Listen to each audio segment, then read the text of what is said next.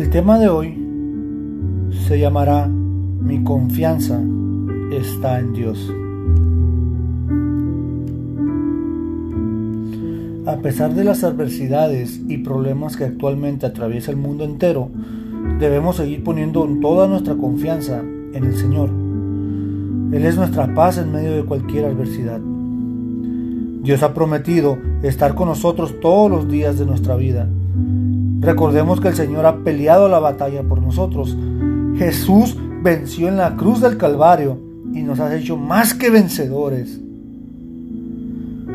Creer con todo el corazón. Confiar con todo el corazón implica creer plenamente. Sin duda alguna, significa no dejar un espacio en el corazón para que salgan palabras negativas y pesimistas. Recordemos que el corazón del hombre es engañoso y perverso. Confiar es un acto de fe, es tener la certeza de todo lo que esperamos. Mejor es confiar en Dios. La palabra de Dios nos enseña que podemos desarrollar nuestros propósitos básicamente en dos aspectos.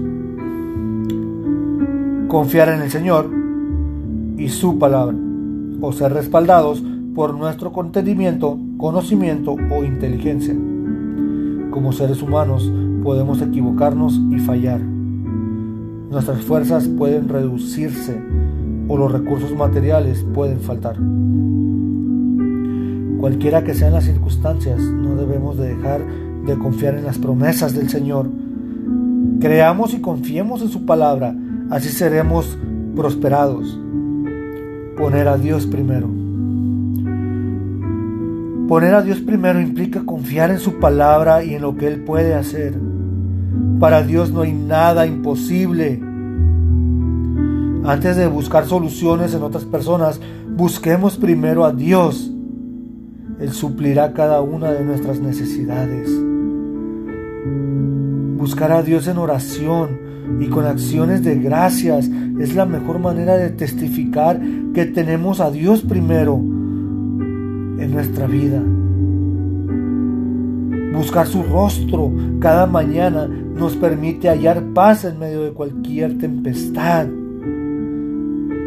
venciendo los temores los valles de oscuridad producen temores.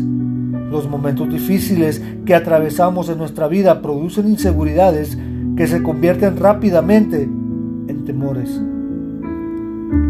Dios promete estar a nuestro lado, fortaleciendo nuestra vida y sosteniéndonos con su perfecto amor.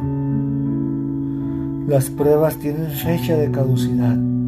Sigamos perseverando y corriendo con perseverancia la carrera que tenemos por delante. No te dejes vencer por cualquier situación que tú estés atravesando hoy. No te dejes vencer.